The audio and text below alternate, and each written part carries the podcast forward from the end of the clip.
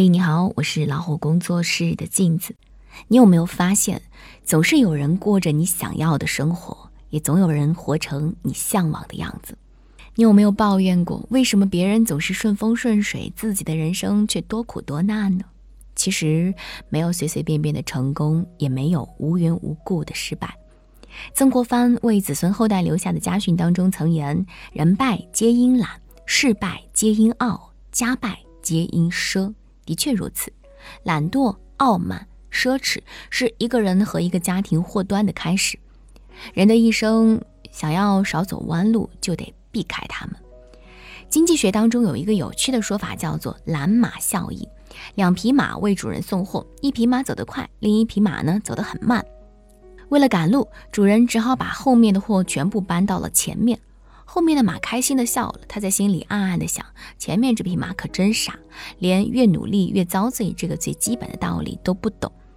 到达目的地之后，有人看到这样的状况，对主人说：“你既然只用一匹马来拉车，那么带两匹马就是浪费资源，不如好好将这匹体力好的马养着，干掉这一匹拉空车的马，这样还能将马皮卖一个好价钱，也算是个收入。”主人听完，觉得这个建议不错，于是便干掉了这匹比较懒的马。生活当中，一时的得意换来的可能是终生的失意。越是懒，就越没有存在感，最后想要翻身会越难。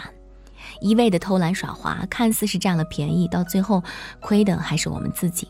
所以，懒惰是会让你先甜后苦，让人在甜蜜当中丧失动力，在苦难当中坐以待毙。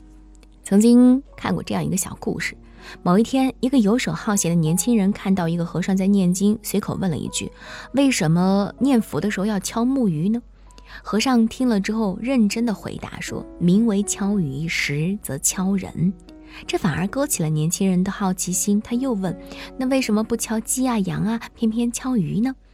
和尚笑着说：“鱼儿是世间最勤快的动物，整日睁着眼四处游动。这么至勤的鱼，尚要时时敲打，何况懒惰的人呢？”和尚的一席话，仿佛当头棒喝，点醒了年轻人。从此，他也不再混吃等死、得过且过了。孔子家语当中说：“怠惰者，时之所以后也。”懒惰懈怠的人，终将被时代抛在身后。真正的智者。他们从来不会停止奋斗，一分耕耘一分收获。人生路上，从不怕困难太多，只怕好吃懒做。时刻保持勤奋，当机会来临的时候，才能够准确的把握住。王阳明经常劝诫弟子：人生第一大病，只因一个“傲”字。人一旦自傲，难免狂妄自大，骄矜之心一起，整个人就会失去一份谨慎，从小错到大错，慢慢的会衰败下来。如果你用心观察，你会发现，越是傲慢的人，越是半桶水晃悠。他们总是志得意满地守在自己的一亩三分地，听不进别人的意见，也看不到外面的世界。唐伯虎是明朝著名的画家和文学家，小的时候在画画方面展示了惊人的才华，后来拜在大画家沈周门下。他本来天赋极高，得到名师指点之后，技艺的进步更是非常快。平时他的作品也常常受到沈周的称赞，久而久之，唐伯虎渐渐产生了自满的情绪，在面对其他画师的时候，总是感觉自己高人一等，对他人的评价和建议也不放在心上，这些沈周都看在眼里，记在心里。有一次吃饭，沈周让唐伯虎去开窗户，唐伯虎伸手一推，发现自己手下的窗户竟是老师沈周的一幅画。这让他非常惊讶。他说：“居然有人能把窗户画到可以以假乱真的地步。”然后他想到自己这些日子的骄傲自满，感到非常的惭愧。自此之后，唐伯虎放下了傲慢的态度，不再看不起任何人，学会了虚心听取他人的意见。经过不断的求教和刻苦的练习，唐伯虎的水平提高的越来越快，最终成为当时著名的画家。古话说得好：“满招损，谦受益。”傲慢的人固步自封，听不进别人的意见，最后吃亏的还是自己。谦逊的人懂得包容，他们活得就像是一个海绵，好的坏的都能转化为自己的能量。我很喜欢这句话：每个人都是自己命运的建筑师，你选择了什么，就有什么样的命运。选择傲慢，就很难再有提高；一步走错，就会跌入深渊。选择谦虚，便能够取长补短，不断的提高和充实自己。李商隐在诗中写道：“历览前贤国与家，成由勤俭，破由奢。勤俭能够使家庭和睦，让国家兴盛；而一旦养成奢侈的风气，离破灭就不远了。”隋朝末年，奢靡之风盛行。隋炀帝杨广在位期间，只顾享受玩乐，完全不理朝政，日日歌舞升平，夜夜酒池肉林。果不其然，没过几年，隋朝就灭亡了。福祸无门，为人自招。他在享受快乐的同时，也为隋朝的灭亡埋下了祸根。等到他醒悟过来的时候，早已为时已晚。人的欲望是无限的，贪欲的口子一旦打开，就像潘多拉的魔盒，再也无法关闭。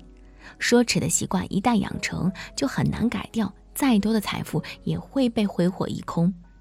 北宋名臣范仲淹小的时候生活非常艰苦，经常要饿着肚子读书。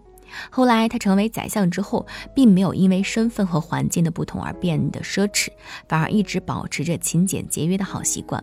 他不仅自己以身作则，坚持吃粗粮、穿布衣，还给自己的孩子立下规矩，要求他们勤俭务实。虽然是官宦人家出生，但几个孩子吃穿用度都和寻常人无异。他的次子范纯仁大婚的时候，女方为了彰显自己显赫的家世，想要把婚礼办得隆重浩大。范仲淹知道之后，提笔写了一个字谜：一人站前一人卧，两个小人地上坐，家中还有两口人，退还娇儿细琢磨。范纯仁看了之后，悟出父亲说的是一个“俭”字，他幡然醒悟，明白了坚持勤俭的家风容不得丝毫马虎。为了时刻不忘保持艰苦朴素的品格，范纯仁亲书不辇名在案头，以历史上俭与奢的事例做对比，来警醒自己。后来，范纯仁入朝为官，两度拜相，风光无限。正是因为这勤俭节约的家风，才让范家的几个子孙都出落得特别的优秀。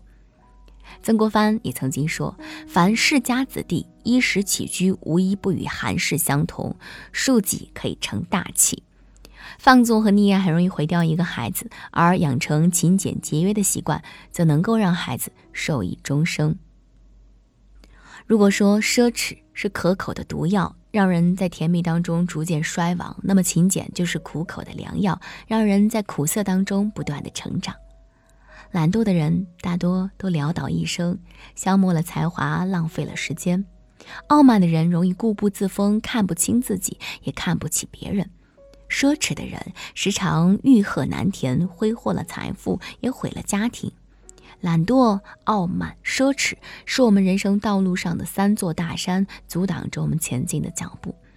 生活中勤俭节约，与人交往的时候保持谦逊，事业上努力奋斗，才是对自己和家庭最好的选择。未来的日子，愿你我能够翻山越岭，遇到更好的自己。今天的文章分享给大家，与各位共勉。我是镜子，更多精彩不要忘记关注微信公众号“老虎小助手”。